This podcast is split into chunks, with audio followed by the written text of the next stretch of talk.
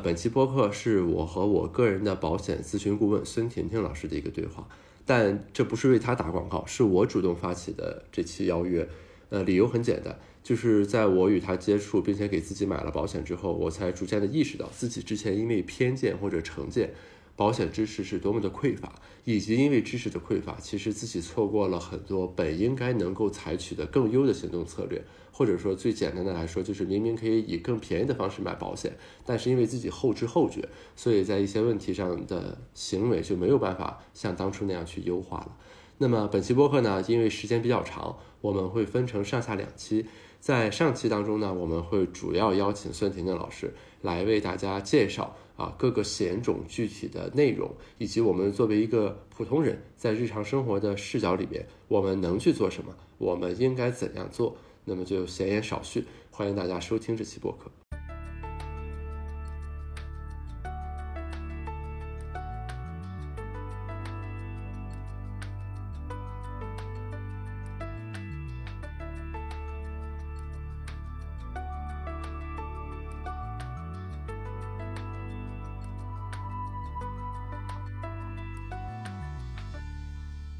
首先很荣幸啊，今天邀请了我的这个个人的对吧，这个保险经纪的顾问孙婷婷老师来跟我们聊一下保险。呃，我我先说一下这个对话的起源和背景啊，就是我要先坦诚一点，就是在我小时候，我不知道为什么，我一直对这个保险以及与保险销售相关的工作怀有很深的偏见。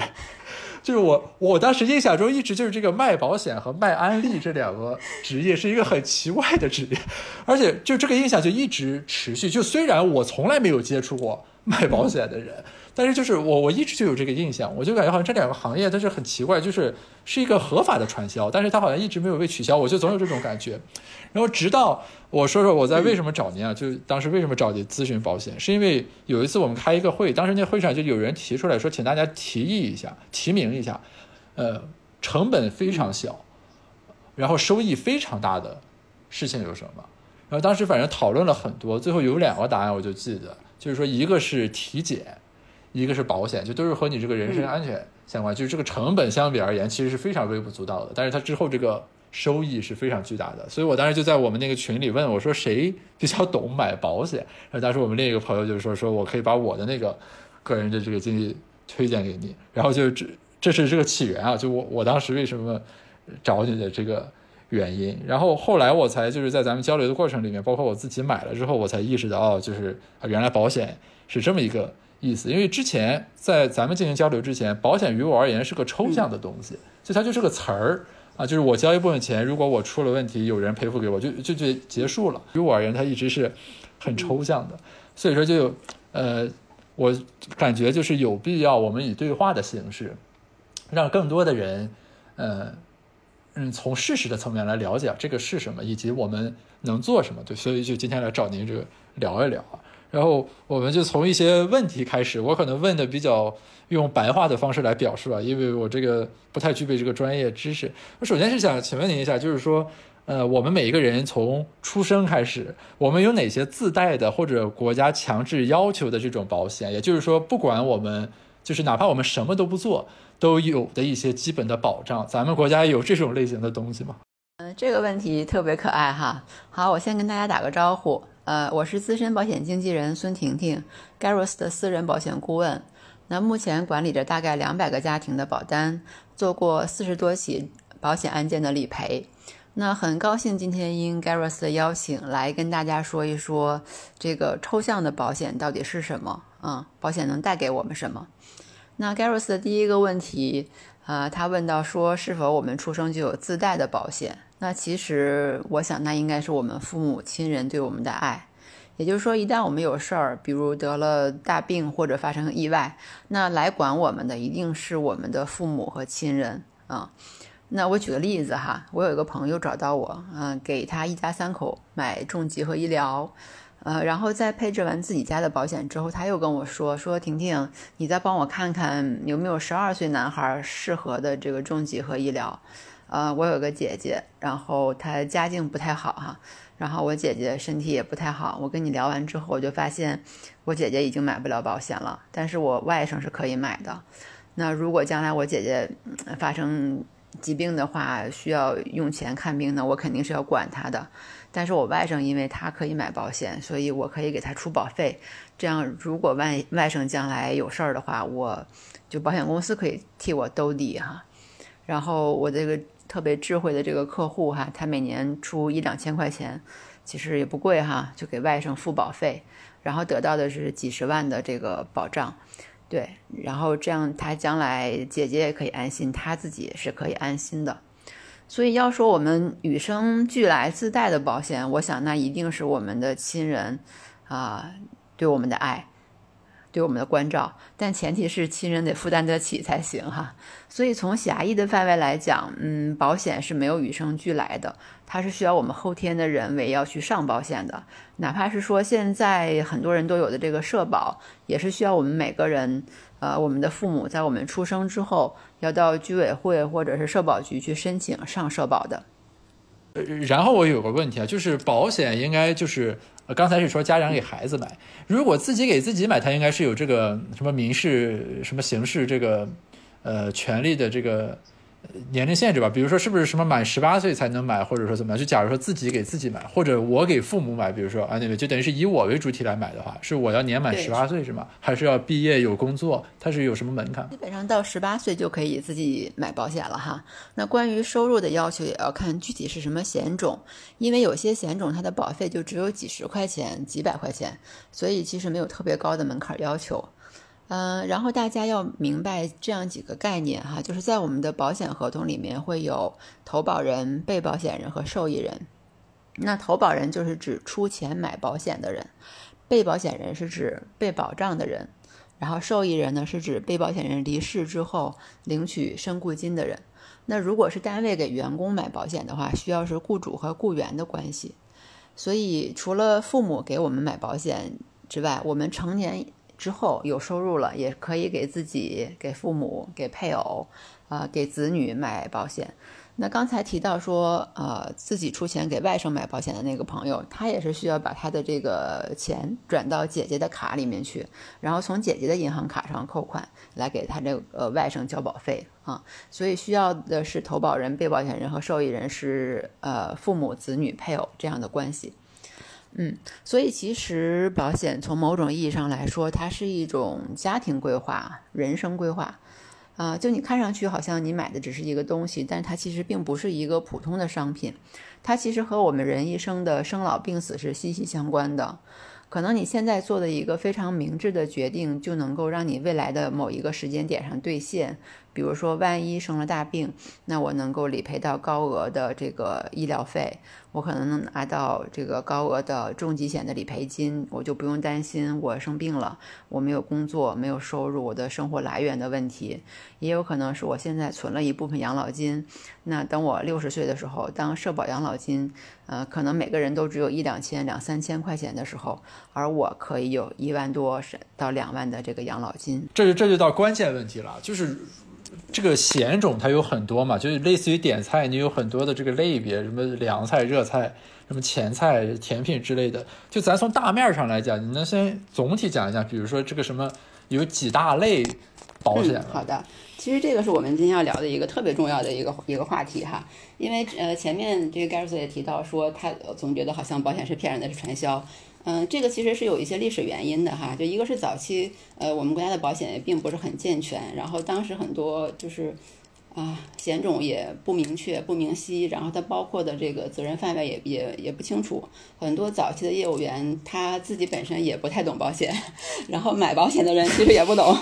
对，就会出现一个问题，就是说，哎，我买了一个保险，然后我出事儿了，他他怎么不赔我？嗯，为什么不赔？不是说保险本身不赔，而是说。投保人或者被保险人根本就不知道他买的是个什么啊，这个保险到底是做什么用的啊？所以这是一个呃有很多历史原因的一个一个情况。但是随着这个社会经济的发展啊，其实保险近些年在中国的发展已经非常快速了。虽然还不至于到成熟的阶段，但是嗯，随着就是大家意识的提高哈，也文化层次啊、经济水平的提高，其实呃大家的保险意识上来了。那我们要明确的一个非常重要的一个东西就是。刚才 Garros 提到的呃，保险的险种，因为保险真的分很多种，并不是说我买一个保险，然后就包打天下，我所有的事我全管，不是的，每一个险种都有它特定的作用。嗯，那我下面就呃详细来说一说哈，因为我觉得这个很重要。嗯，首先我们要说的是，OK，呃，第一个就是重大疾病保险啊，重大疾病保险。嗯，这个是其实是现在非常普遍的，就是大家都会买的一个险种。那这个重大疾病保险，很多人以为就是我生病了，然后他给我报销医疗费，然后解决我医疗费用的问题。但是其实是一个误区哈。重大疾病保险的作用其实是收入损失补偿。什么意思呢？就比如说我呃某人这个得了一场重病重疾。那重疾了肯定不能工作了，不能上班。那么不能上班，那大概率是没有收入。哪怕是再好的单位，恐怕也顶多给给大家发一个基本工资哈。就比如说我以前的一个同事啊，他肺癌，然后不能上班了。那其实单位给他发的基本工资一年也就只有两千多块钱。有些公司的话，那如果这个人重病了，这他一定会一定会被离职，对吧？那。比如私人企业，它是不会养人的嘛？你已经不产生创造价值，那肯定不会再养着这个人，他就没有收入了。这是大概率是这样的一个情况。那重疾险是干嘛用的？它其实就是补偿的一个收入损失的一个补偿。那这个险的由来也很有意思哈。这个险的由来是怎么来的呢？是一九八三年的时候，呃，南非有一个心脏外科医生啊，这个医生叫巴纳德。巴纳德医生是呃，这个手术的水平非常高超啊，他。这个做过很多这个心脏类的手术，然后他就发现一个问题，就是他的手术做得非常的成功，但是他的病人可能会在手术之后的一两年就去世了，然后他也会走访这些呃病人的家属，就是问为什么是术后康复不好吗？就是为什么会就突然本来手术都很成功，却人就突然就走了，然后得到的反馈就是其实很多人是因为他大病了之后。因为生活所迫，他要养家养孩子，然后各种生活的费用，他不得不在可能手术出院没多久就要被迫去工作、去劳动啊，去赚钱。那这个医生就会发现，说我有非常高明的这个医术，但是其实我救不了我的病人，我能救的是他们的这个肉体上的这个生命，但是他们的经济生命我是救不了的。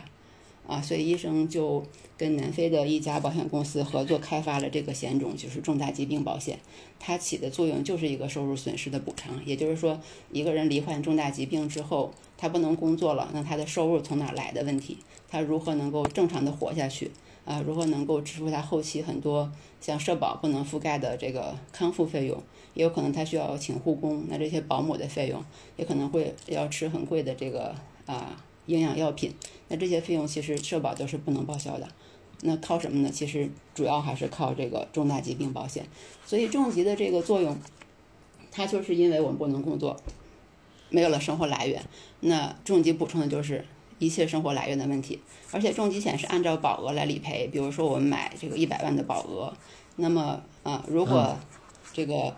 符合重疾条款上的这个情况啊，拿到了这个一百万元的理赔，那么这一百万元它是一次性就给到我们手里啊，然后这个一一百一百万块钱我们干嘛用？就比如说我是还房贷了，我还是养孩子了，还是养父母了，呃，我还是这个我出去旅游了，都是 OK 的，保险公司是不管的啊。这个一百万的这个一次性就支付到我们的账上，然后自由支配啊，所以它其实后期的作用是非常非常大的，嗯。那它的保费支付也是一次性的吗？还是说我要年年？嗯，保费是这样。嗯，保费有分这个交交费期哈，呃，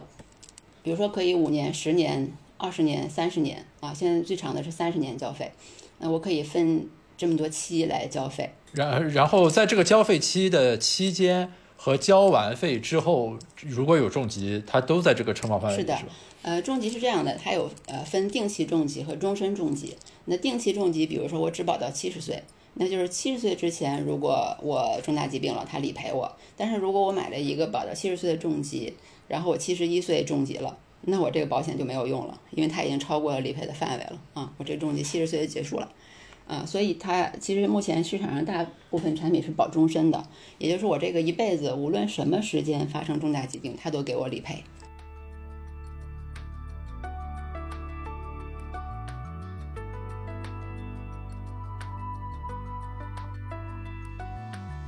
我有有两个问题啊，就是相关的。第一个问题就是说，呃，重疾险的理赔是一定要疾病触发，比如说就没有这个重疾，那就不发生这个理赔。另一个就是，如果比如说这个人，我们经常说这个无无疾而终，或者就安详的离世，这种情况下，如果他去世的原因里没有重疾覆盖的那些疾病清单上的这个病因的话。呃，这个就不理赔了是吗？还是说死亡一定会触发这个理赔？嗯，这个也要具体分产品来看哈。嗯，有些产品是就是其实目前市场上绝大多数的产品是含身故责任的，也就是说，哎，对，就是即使是无疾而终，总之是终了，对吧？那人走了，那呃含身故责任的重疾险，它就一定会理赔，也就是一辈子我都健健康康的、平平安安，啥事儿没有，那就是我走了的时候，我买了这个一百万的重疾。那这一百万的保额就会赔给我的家人，我的受益人。也就是说，如果是咱们选择的是含身故责任的重疾险，那你买的这个保额就一定会回到咱们家，只是早和晚的问题。早那就是生病理赔啊，由这个疾病触发的理赔；如果晚，那就是没事儿，那人走的时候理赔。还有一个普遍性规则，我想确认一下，是不是一般来说，呃，保险的定价就应该和它的这个。各种意义上的范围是相挂钩的，比如说，呃，管到七十岁的和终身的，那肯定终身的这个保费就要高一些。比如说含着这个身故理赔的和不含的，那肯定就应该是含着的这个保费要高一些，就应该它这里面这个勾稽关系是基本成立的。对的，对的，没错，是这样的。呃，定期重疾，因为它有可能是不理赔的嘛，所以它保费一定会会相对低一些。呃，然后不含身故责任的这个重疾，它有可能赔不到。因为，因为我感觉我身边很多人，他们对于保险的一种抵触情绪的来源是在于，就是我如果没有事儿，这个钱就白交了，啊，所以就是，比如说咱刚才说，如果他还是这个身故里面，其实就是如果这个人正式死亡，你知道人生命是有尽头，你的这个险种又是包含着身故理赔的话，其实某种意义上就是说，这个钱还是会以某种形式回来嘛。虽然那个时候不是给你了，是给受益人了，就是它可以一定程度上对冲大家心中那个。保险钱打水漂的那种感觉。对的，是的。所以其实含身故责任的保终身的重疾险是大部分人呃比较喜欢和接受的这种产品类型，因为它一定会回来，啊，一定会符合我们呃大家认为的我这合适，我这个钱没扔了，没没白扔掉啊，符合这样的一个逻辑和理念。所以它其实是也具有一定的储蓄的性质哈，而且它是有带有这个杠杆的储蓄的性质，就像盖洛斯呃最早提到说这个。什么事儿能有杠杆，花最少的钱，利益最大化是一样的。就像重以重疾险为例哈，我们比如说我们交费期是二十年或者三十年，那保险的一个特有的一个啊优点吧，应该这么说，就是比如他我们把同样的钱，举例子，我把一万块钱存进银行，存进银行的这个定期。和我把这一万块钱存进保险，买一个五十万或者五十万、六十万的保额，啊，这么一个产品它的差异哈，就是如果说在我存这个钱期间，比如我存十年放银行里，那我这一万块钱的利息，呃，本金加利息也也不过就是一万多一点儿啊，其实也没多多少啊。但是如果我是放在保险里面，如果说我存了十年的钱，然后我中疾了，那他可能赔我的就是五十万、六十万，嗯。也就是我可能一共才存了，呃，十万块钱，十万块钱左右吧。那他赔我可能是五十万、六十万，嗯，如果年龄小的话，他赔的会更多，可能是一百万。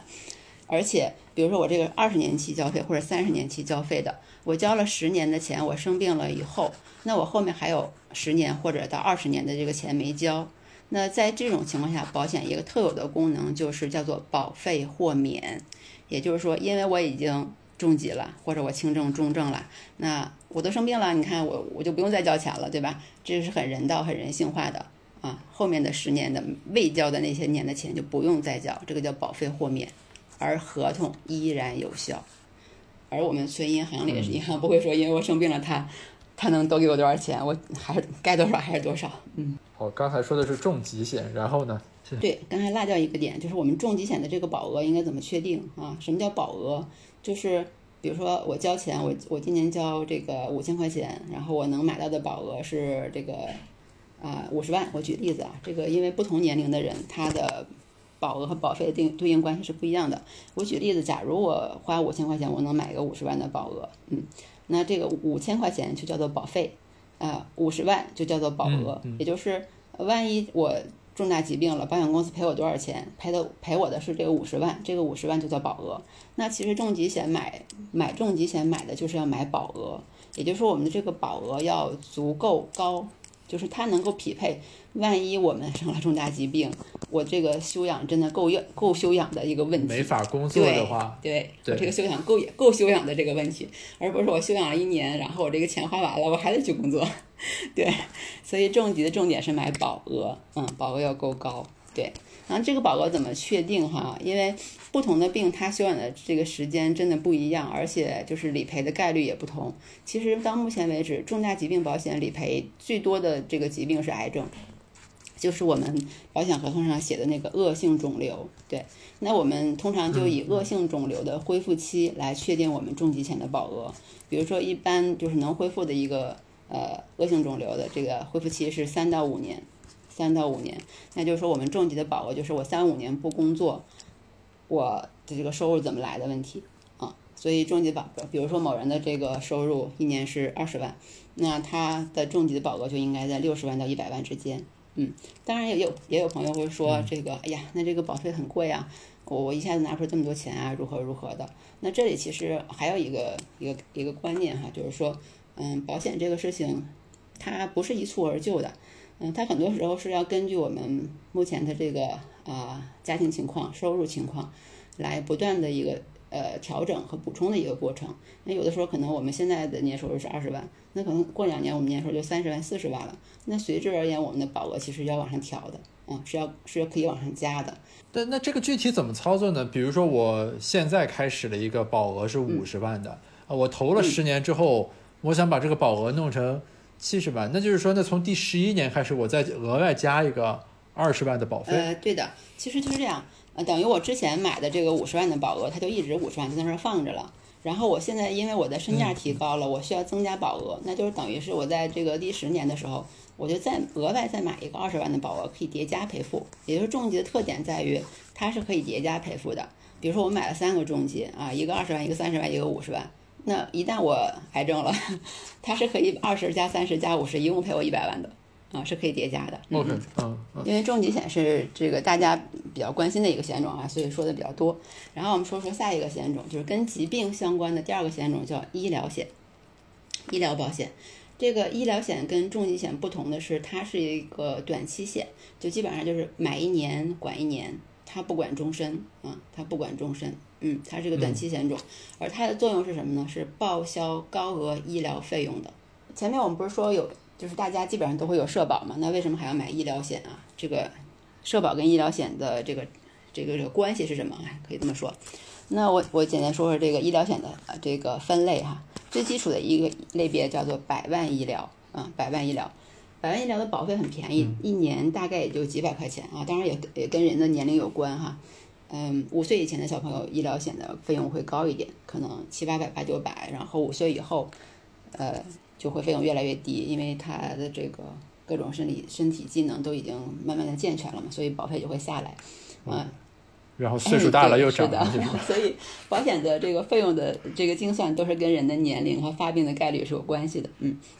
那简单的最基本的这个百万医疗，我们大概就认为它是几百块钱的一个险种，然后它是用来补充社保的，啊。啊，然后它又跟社保挂钩，是为什么？就是因为百万医疗，它首先要求被保险人如果这个住院治疗的话，它是要先通过，呃，先通过社保报销，社保报完了之后，然后一般来说会有一个五千或者到一万的一个免赔额。就举例子哈，某人住院花了十万块钱，那社保报销了三万，举例子，那还剩七万我们自费，对吧？那这七万自费的里面会有一万块钱是保险公司不理赔的，那剩余的六万理赔。嗯啊，这个就是医疗险的作用，它其实是对理赔就是这六万他出，就是这这六万是保险公司出。嗯，当然我只是举一个呃大体上的一个例子，至于这个六万是不是全部的保险公司出，还要看具体的细则啊，因为有些呃细则是不包括的，所以这里面要强调的就是我们在买保险的时候还要注意一个点，就是要看免赔规则，因为每一个保险产品都是有免赔规则的，就是什么情况下是不赔的。啊，这个要注意。当然，医疗险因为它太过细致，而且非常复杂，我们就不做更细致的讲述，只是说大家要心里有一个概念，然后它是做什么用的就可以了。这个是百万医疗，哎，它解决的就是一个高额医疗费用的问题。嗯，然后再说说这个医疗险，它还分中端医疗和高端医疗。呃，中端医呃百万医疗，刚才说那个百万医疗哈，它是只能去公立医院的普通部啊，一般是二级以上公立医院的普通部啊。所以如果大家有保险的话，你还要注意的是，你就医的这个医院它是个什么级别，它的这个级别是不是我们报销保保险报销的范围，这个也是要注意的。也就是说，我们要是去特需部或者是国际部的话，那百万医疗是不能报销的，因为特需部和国际部，呃，社保是一分钱不报，全自费的啊，所以百百万医疗它也不报，因为太贵了啊，真的很贵。然后再说中端医疗，中端医疗它的就医范围是，呃，公立医院的普通部、特需部和国际部，嗯。那其实这里面它解决的就不单单是一个高额医疗费用的问题，还解决一个医疗资源的问题。什么叫医疗资源？就是我我这个生病了，我着急要住院手术，但是如果我去，比如说协和啊，北京协和医院，这是全中国最好的医院之一哈，那基本上各种病他那儿都治得蛮好的啊。但是协和的浦东部，因为它不仅仅是北京人民的协和，它是全国人民的协和，那基本上呃全国的这个疑难杂症可能。都会来协和治疗，那就导致了这家医院人满为患。可能我一个呃甲状腺癌类似哈这样的一个手术，我大概要等三三个月到半年甚至一年的时间，我才能排队住进去啊。这对普通人来说哈，那这就是一个医疗资源的一个挤占的问题，就是因为大家都奔这儿来，那你住不进去，那怎么办啊？如果有中端医疗的话，那那这个客户就可以去住协和的国际部，因为国际部很贵嘛。啊，所以，呃，其实通过价格天然的就就隔掉了一些人啊，就让进国际部去看病的人，自然就会比普通部少很多很多。所以我的一个客户啊，我的一个朋友，他之前就是呃因为甲状腺癌要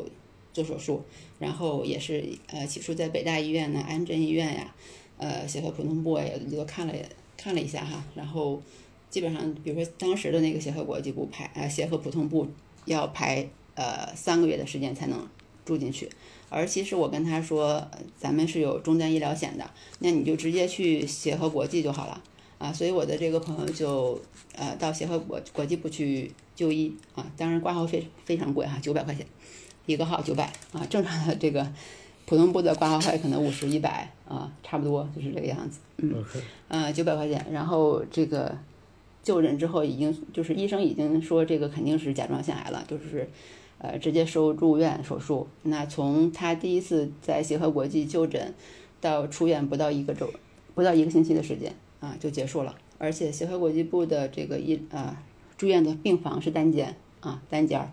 就是只有一张病床啊，你不用像在普通部可能四人间、六人间。因为我我陪护我妈妈在这个安贞医院做手术的时候。那个病房就是一个四人间哈，真的，你想四个病人再加上四个家属，房间还很小，八个人挤在一个房间里是什么感觉啊？所以其实终端医疗它不但解决这个高额医疗费用的问题，还解决就医资源的问题。嗯，这是终端医疗。当然，我刚才提到的百万医疗和终端医疗，他们大部分都是解决住院费用的，不不包括门诊哈。像百万医疗，它一定不包括门诊，而终端医疗有的是可以包括门诊的，但是一旦包括门诊以后，这个保费就自然而然就上去了，因为门诊是很容易发生的嘛。呃，门诊就指的是咱平常所谓的去看病，对吧？就只要你一挂号，这就是去看了，这就叫门诊。嗯，OK。因为感个冒发个烧去去看个门诊是很正常的一件事情，所以一旦。哦，对他肯定要涨保费，否则就我一感冒就去协和国际部看。是的，对，所以 完了门诊以后，他的保费就就嗖一下就上去了哈，上的特别高。嗯，所以在给客户朋友配置医疗险的时候，我一般会不给他们含包含门诊，因为我觉得性价比不高哈，觉得没必要。你可能含门诊保费就一万多了，而且这个消费型，就是它你今年用了就用了，没用就消费掉了，就像车险一样。嗯，所以，嗯，而且像门诊这种小的费用，看个几百块钱的感冒，哪怕一两千块钱，其实也是我们能够承受的啊。所以保险其实应该解决的是一个大的风险的问题。嗯，所以为了降低保费，我一般会给我的这个客户朋友们配置的就是啊，只含住院责任的。然后如果想把保费降得更低，那就再设置一个免赔额，就比如说一万五以内也是不报销的，一万五以上才报销。那这样的话，它保费又能下来一些嗯，当然也是根据呃不同的这个人群的这个收入状况以及大家的这个偏好，嗯，我会给就是嗯跟大家说有免有免赔额多少钱，没有免赔额多少钱啊，让大家根据自己的情况来选择。嗯，我觉得就是。如果这个一个保险经纪人是一个良心的、很为客户着想的一个经纪人的话，他其实应该把一些信息都呈现给客户面前，让他自己来做选择，因为客户是有知情权的。哎，这是中端医疗，然后呃，下一种类型就是高端医疗。那高端医疗顾名思义，它无论从就医的品质和保费来说，它都相对高端。嗯，高端医疗也会分那种只管住院的，或者管住院加门诊的，嗯，都有。那这也是一个比较复杂的呃一一个险种，就是高端医疗它的就医范围也也分很多种，比如说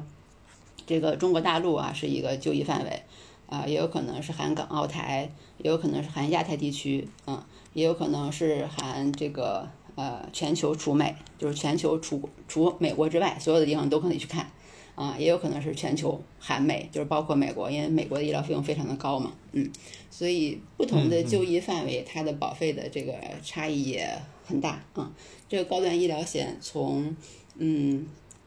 五六千块钱一直到三四十万的都有，哦是的，啊，那是命命比较贵的人 保这个险，所以其实嗯，保险它它很复杂，然后它其实每一个险种。呃，每一个产品都有它对应的适应的这个客群，嗯，什么样的品质的人？因为有的人，比如说这个高端或者是精英人士，他特别特别忙的这种人，他的时间比金钱要重要。那如果有高端医疗的话，比如说他是含门诊责任的高端高端医疗，那他还可以去那些高端的私人诊所，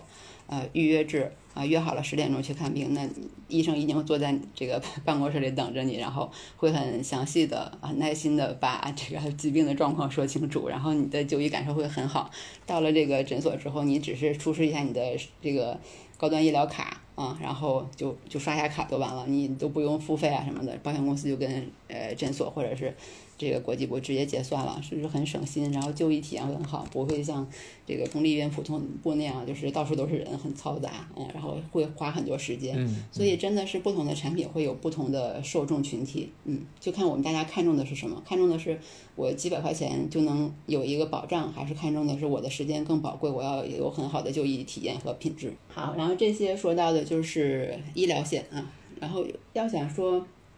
解决我们的一个很重大的一个担忧就是，呃，疾病的问题啊，我们怎么通过保险公司转嫁掉我们呃面临疾病的风险？那其实是需要需要通过两个险种，就是重疾险加医疗险，这两者其实缺一不可哈。嗯，然后明白，这是关于呃重疾和医疗嗯是注意的点。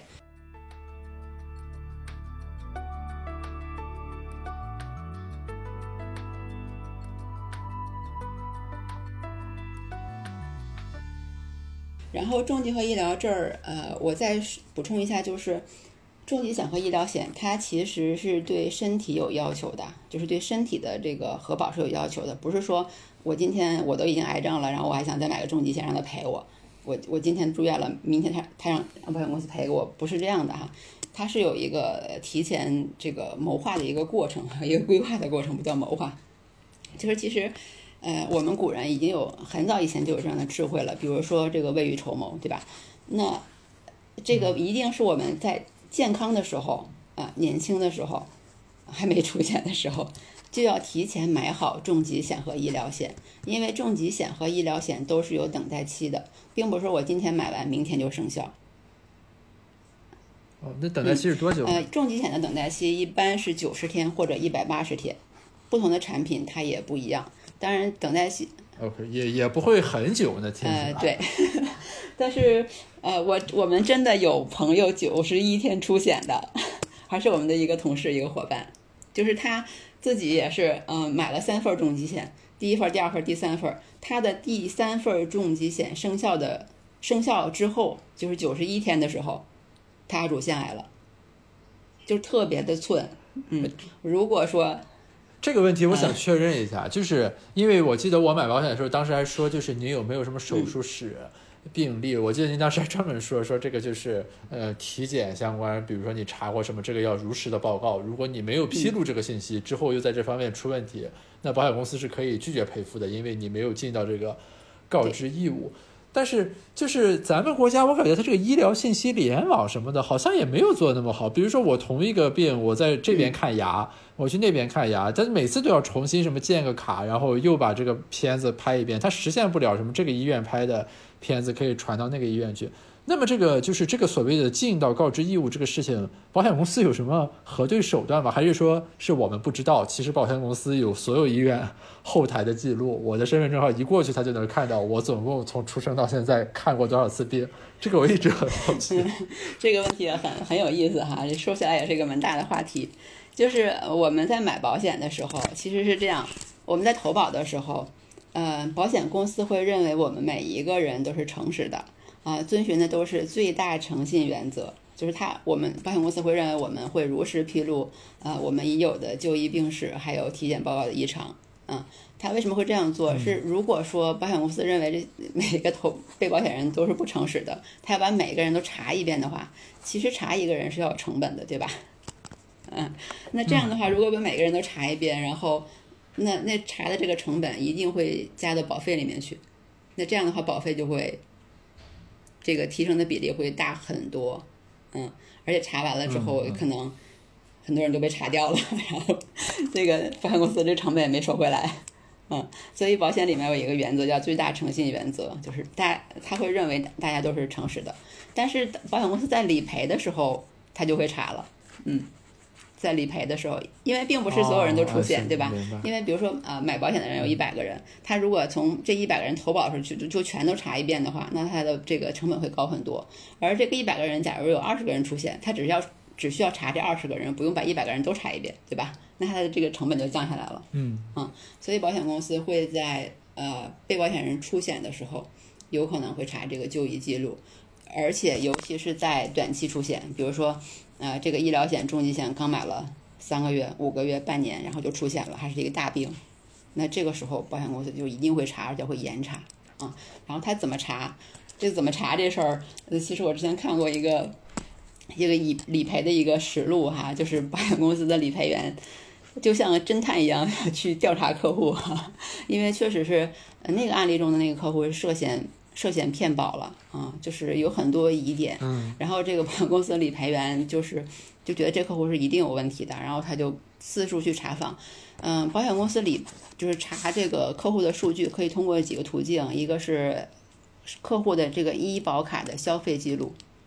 嗯，医保卡的消费记录是很容易查得到的。啊，然后再有就是医院的这个就诊记录，其实现在呃大部分医院的就诊记录门诊能保留十五年以上，住院记录能保持三十年以上，而且不代表说十五年、三十年的时候医院就会把这些资料销毁，也不会，因为现在很多医疗的资料都是电子医疗了嘛，它它也就是保存也并不费劲哈，不像早期还很多都是纸质档案那种，对。所以，其实现在电子化的这个大数据化的这个当下，哈，人们的这个信息是很难逃掉的。嗯，这个对，然后 OK，哎，这里我我有个问题啊，就是说，呃，他会根据你的身体状况，比如说你要自我申报，对吧？我说这之前这个方面做过手术，他就会把这个方面免赔，就是给划掉。这里有个问题，就是人的身体状况是在不断变化的。比如说这个先买了，然后过了两年，这个身体出现了新的状况。然后，那那这里面是有一个动，它会动态更新吗？还是说它以你那个呃初始的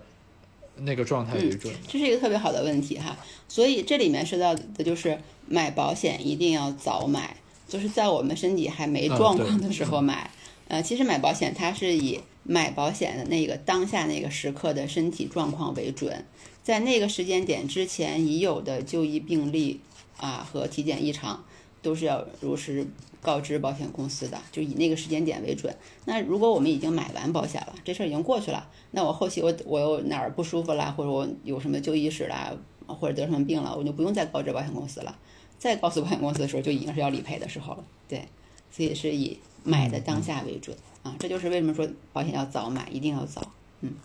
这，嗯，那就是买保险的时机。呃，有多早？其实这个现在很多呃很很有智慧的父母会在孩子一出生啊，有的保险公司是孩子出生二十八天、三十天，或者甚至更早的七天就可以给孩子买保险了。那大部分孩子出生的时候都是健康的嘛，那都是一个健康体的一个状况来投保的。那减会减少很多买保险的麻烦，而且保险的这个费率哈是根据呃被保险人的性性别和年龄来测算的。那年龄越小的孩子，其实他的保费就越便宜，嗯，所以它的杠杆也就更高。那那之后会涨吗？就是随着年龄增长就是变贵。随着年龄的增长会变贵，呃，每一年都不一样。像重疾险的话，呃，一岁的孩子和两岁的孩子保费就不一样。那三岁、四岁每一个年龄段，它都是一个费率，都是不一样的价格啊。然后价格这个年龄越大，价格越贵，呃，所以就是比如说，有些四十五六岁的男性，那他的重疾五十万的保额，他的保费可能要两万两万七八啊，这么高？对，而且嗯，像这个年纪小的孩子，他可以做三十年交费啊，或者二十年交费，就可以把这个交费期拉长。其实把交费期拉长的作用就在于。它能减轻单一年度我们保费的压力，而且，那其实是变便宜了嘛？因为你贴现到一个阶段，其实钱就没那么多了。对对对，是的，没错，是这样。所以我一般会建议呃建议我的客户朋友们做长交费期，嗯，这样就压力降低了，保额上去了。而且万一在交费期之内，比如说二十年或者三十年之内，那一旦出险，那你出险的那个时间点之后没交的保费也不用再交了，因为已经豁免掉了。啊，对。对，所以这也是一个就是保单呃交费年龄的一个设计。当然这一块的这个设计，比如说到底是二十年交费还是三十年交费，我会跟我的客户朋友们会说这件事儿，就是二十年交和三十年交他们各自的好处、优点和缺点，然后让大家来做选择。因为每个人的想法真的是不一样的啊，也不能以我个人的想法来呃代替大家的想法。但是我觉得我应该做的就是把信息提供全面。去告知大家是怎样的一个选择方式更好。对，刚才提到的就是跟疾病相相关的，那解决病的问题就是重疾险加医疗险。然后刚才说这个跟什么洪水啊还有意外相关的，那解决这个意外的事情需要什么来理赔呢？就是会有个意外险啊，就我要说的第三个险种叫意外险。呃，意外险包括的这个责任一般是意外身故。啊，意外导致的身故，而不是疾病身故啊。如果一个人是因病人人走了，那意外险是不赔的。嗯，意外险的这个定义，它是非本意的、偶发的、外来的、非疾病导致的，呃，对人产产生的这个伤害啊，是意外险的一个定义。它包括意外身故，比如说我买一百万保额的意外险，那如果某人呃，这个他买了一百万的保额，然后意外导致的人没了，那意外险是应该赔他一百万的。这是意外身故，然后它还会会包括意外伤残，嗯，意外伤残是这样，就是，呃，我们国家的伤残等级会分十个级别，呃，十个级别，比如说某人这个伤残了，需要到这个专门的这个鉴定机构去做一个鉴定，说来确定这个人他是几级伤残，那一到十级，最高的是一级啊，最低的是十级。那如果这个人买了一个一百万的意外险。然后他由于意外导致的伤残被这个机构定为十级伤残的话，那他这个一百万的保额的意外险应该赔给他的是十万块钱，也就是一百万的百分之十。啊，如果是八级伤残，那他应该获赔的是三十万。啊，就是每一个级别会有百分之十的保额。这这个险我确认一下，是也是每年交管每年。这个意外险也是这个一年期的险种啊，交一年管一年。如果出险了，那就理赔；如果没出险，就消费掉了。所以它是消费型的保险。嗯。然后刚才提到的这个呃医疗险也是消费型的，啊，就是用了就用了，没用就就花掉了。呃，而重疾险大部分是储蓄型的啊，就是可以钱回来的啊。对，这也是他们的一个差别。嗯。呃，然后第三个意外险的第三个作用就是意外医疗，呃，意外医疗，诶，它为什么会有医疗呢？刚才不是说医疗险就能管医疗，为啥还要有意外医疗？这儿是有这个呃差别的。就比如说医疗险，它会有一个一万的免赔额，而且它一般来说只管住院，那门诊的话，这个医疗险是不管的。而意外险的话，啊，一款比较好的意外险，它含有的这个意外医疗责任是可以包含。门诊的，呃，但是触发原因要是意外，比如说，呃，因为车祸导致需要去看门诊，就是 对，对吧？就就这个就在他的理赔范围里。呃，最常见的意外险理赔啊，因为我做过很多意外险的理赔。那最常见的意外险的理赔，比如说猫抓狗咬哈、就是有人家里养宠物啊，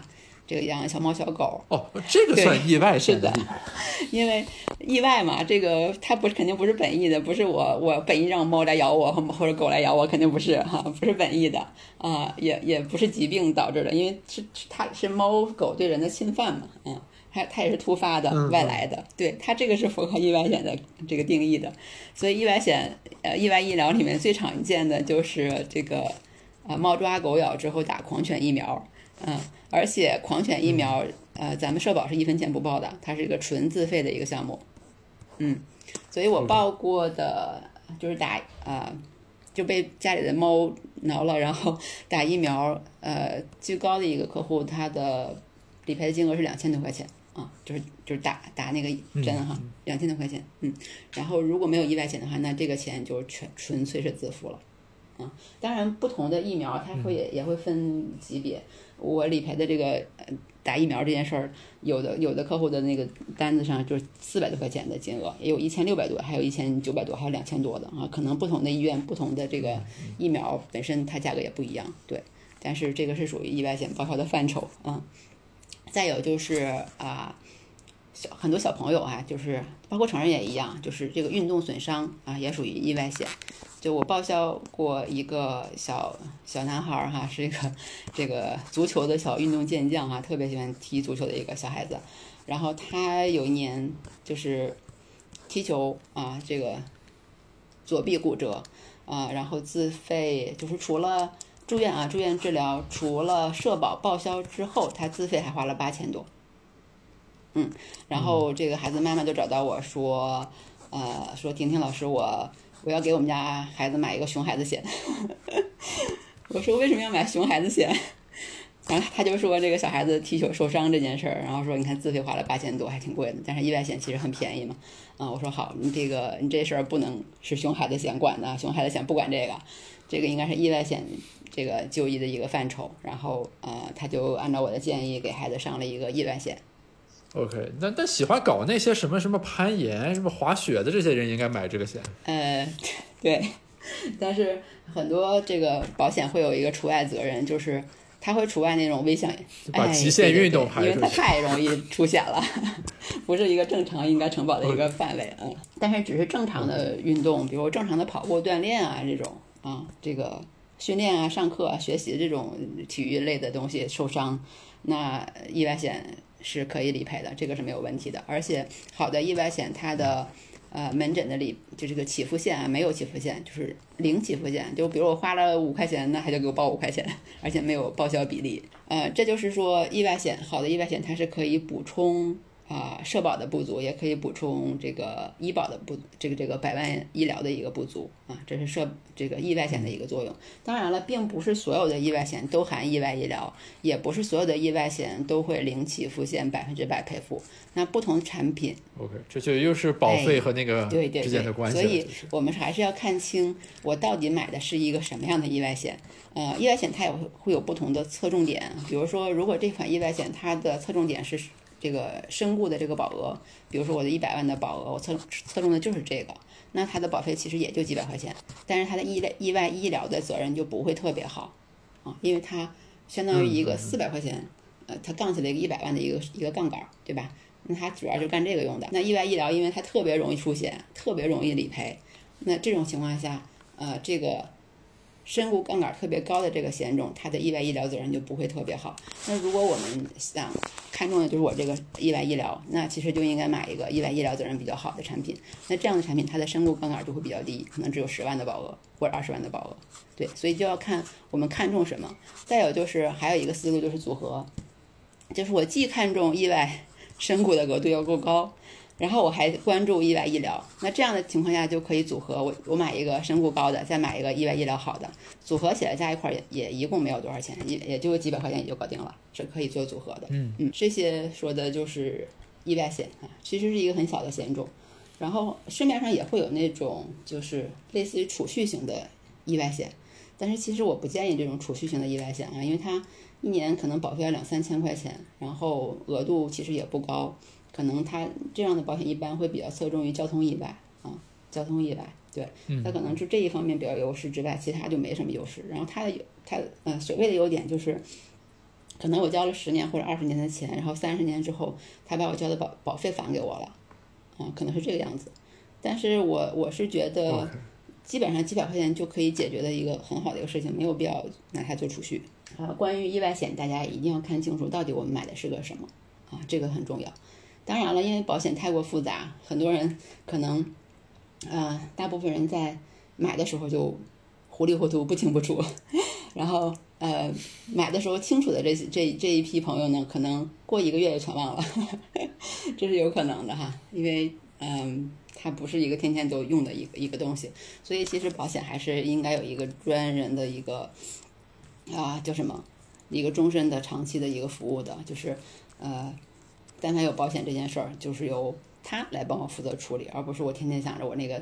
什么什么怎么样了啊。其实呃，客户要做到的就是你你要知道呃，就像我们今天聊的这个保险的分类一样，你要知道大概我我是有什么险种的，然后每个险种什么时候能用得上，然后有事儿的话，他我得去找我的那个经纪人啊，这这就 OK 了，对于客户来说就是可以了。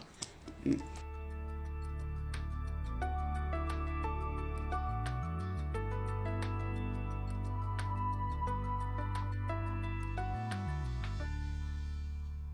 好，然后刚才我们说的是重疾医疗意外，然后下一个险种就是寿险啊，寿险。其实保险的本本源哈，就最初关于人的这个保险，最初就是寿险，就是以人的死亡为给付代价的险种。就比如说买的寿险，它还分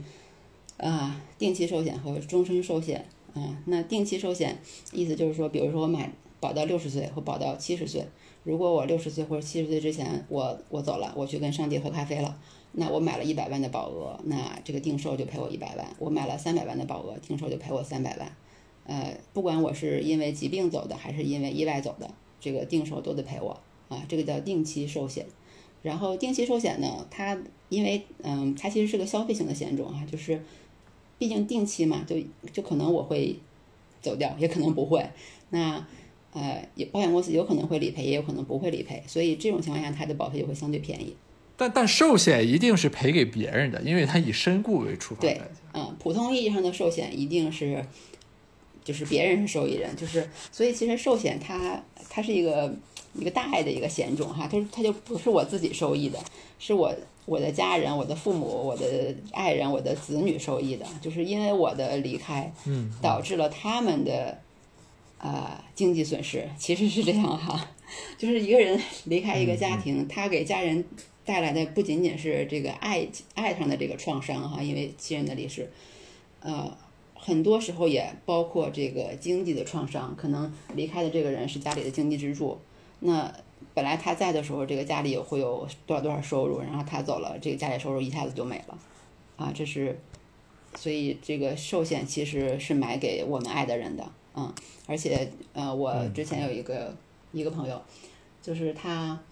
所以还有一个问题就是保险，保险这个这个东西也很有趣哈，就是很多人找我来买保险，呃的原因其之一其实就是他被他身边的人吓着了，嗯，就是我的这个朋友是什么情况？就是他的同事的老公，呃，突发心脏病，一下子人就没了啊。当时这个人四十岁，啊，然后他们家的所有的就是大部分的收入来源都是这个这个先生啊来创造的。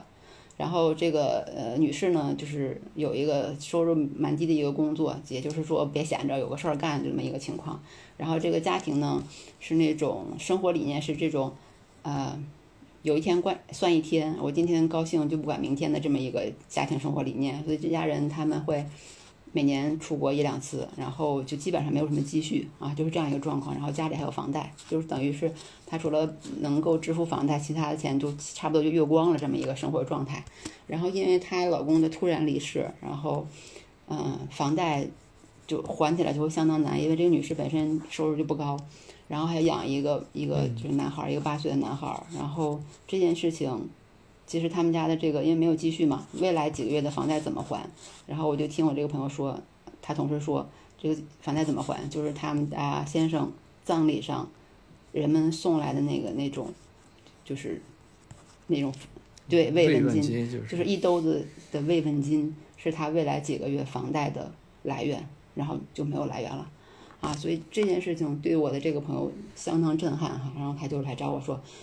啊，天天老师，我得找你买保险，然后这个是不是应该买意外险啊？像像我同事她老公这种情况，是应该意外险能赔呀？我说应该买意外险的，我说他这种情况意外险是不赔的，因为他不是意外，他不是意外导致的人没了，他是疾病导致的。嗯，所以其实应该买什么呢？是应该买寿险，嗯，就是以人走了为赔付代价的这种情况。那如果是，嗯，就是预算有限的话，就可以买定期寿险，也就是一个人他生命当中责任最重大的一段时间，就比如说可能二十几岁一直到六十五六十岁左右吧，这个就中年的这个人人生阶段，因为他上有老下有小嘛。所以给自己保一个定期寿险，保费又比较低廉，然后如果一旦人出事儿的话，是能给这个家人一定的经济上的一个慰藉的啊，就不至于说，啊，经济支柱走了，一家老小没法活的一个情况。虽然精神创创伤是无法安慰的，但是至少经济上还还是能起到一定的作用的。当然，这个因为很多人对生死这件事情很忌讳哈。所以，就当提到定期寿险或者寿险本身的时候，有的人不接受啊，他觉得这个事儿好像不太吉利。所以，其实买定期寿险的人也不是特别多啊。另外，就是呃，定寿还有一个作用，我们会称它为房贷险，就是有的家庭会有非常高额的房贷，比如说在北京，呃，很多买学区房的家庭，可能他的房贷大概在三五百万的这种情况。那一旦说这个家庭的最主要的经济支柱走了，那这个三五百万的房贷怎么还，也是个很很大的问题。所以其实我们为什么管定寿叫房贷险，就是一旦经济支柱走了，那他的这个定期寿险的理赔金就是用来还房贷啊，不至于一家这个孤儿老小的没地儿住啊，就是这样一个状况。对，这是定期寿险，嗯。然后既然有定期，就一定还有终身寿险，嗯。那终身寿险的它叫终身嘛，所谓终身就是。这个无论人什么时候走，他一定会赔，啊，那一定会理赔的这个险种，它的保费自然就会贵，啊，因为保险公司是一定会赔嘛，对对对，嗯，但是它也是有身故杠杆的啊，它仍然是有身故杠杆，并不是说我我存的钱最后就还是我存的那些钱，它还一一定是有杠杆的。而这个呃保费的确定其实跟重疾险类似，也跟人的性别和年龄有关，就是啊性就是年龄越小，它的保费越越便宜。啊，年龄越大，保费就越贵，因为它出险的概率就已经相当也比较大了嘛。而且，终身寿险对人的身体也是有要求的，你就不能说我给一个癌症患者，我给他买个终身寿险，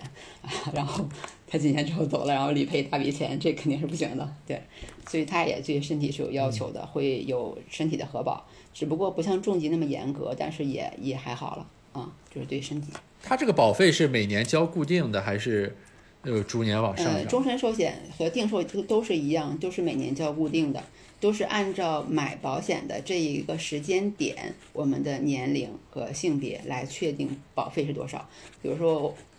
那这个险种格外有必要早买，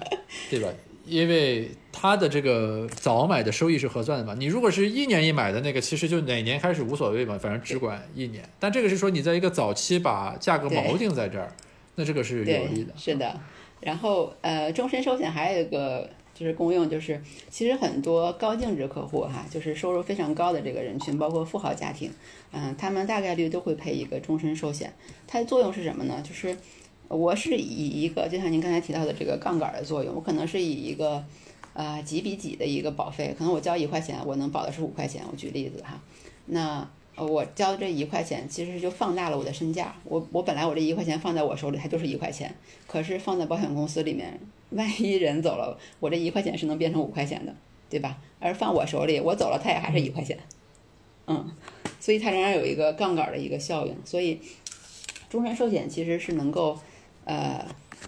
提高人的身价。所以我们会有时候会开玩笑说，有我们有一个伙伴，他举例子就是。比如说，我一个人有一个财目呃财务目标啊，我希望二十年之内我能挣两千万。我举例子哈，二十年内我能挣两千万，那我要给自己买一个寿险啊，这个终身寿，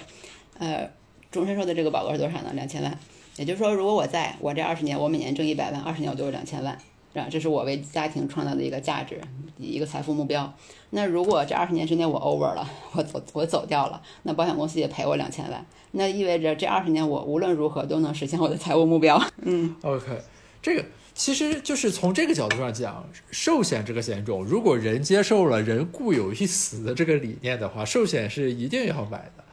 对吧？他就是，如果你视死亡为给定，那这个就是，就是，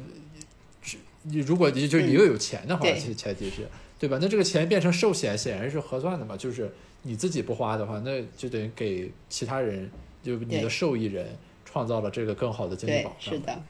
嗯，而且对，等于还是就可以等于把我这一块钱变成了五五块钱，传给了我的后人。所以其实终身寿险是一个非常好的做传承的工具。再有就是终终身寿险还有一个作用哈，就是它可以作为一个呃税源。就是虽然我们国家目前还没有遗产税，但是其实恐怕遗产税的征收是早晚的事儿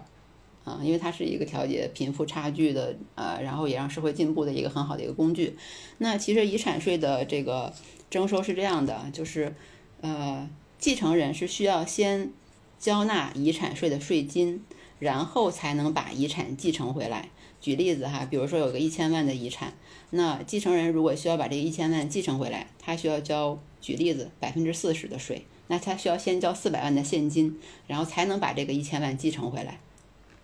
嗯，而作为这个这个继承人，他大概率是钱都在上一辈手里嘛，他自己是没有这么多钱是交出来去继承这个遗产的。然后如果说上一辈人他给自己买了一个终身寿险，然后受益人是他的子女的话，那那假如他买一个一千万的这个终身寿险，那受益人是他的子女，然后他子女就可以得到这个一千万，那这个一千万就可以从里面拿出来四百万作为这个子女上交四百万遗产税的一个税源，因为呃。终身寿险的理赔金是不上税的，嗯，哦，明白了。所以各个险种真的都有它独特的意义和功能啊，这个是我们真的需要非常去了解和合理运用它的，嗯，啊，这是终身寿险。然后下面我要说的是 养老年金这一块哈，因为呃，其实呃科普嘛，就是我是希望能够把保险的这几大险种都跟大家说一说，有。让大家有一个意识哈，就是很多时候就是信息差的问题，就是可能这个东西对我们是非常有用的，只是我们不知道，只是因为我们不知道而错失了一些配置的时机。所以其实 Garros 提的之前在邀请我的时候说到，很多人缺乏对保险的一个主动主动经营的思维，我觉得他的这个说法是非常正确的，真的就是没有意识，没有意识导致你其实错失很多机会。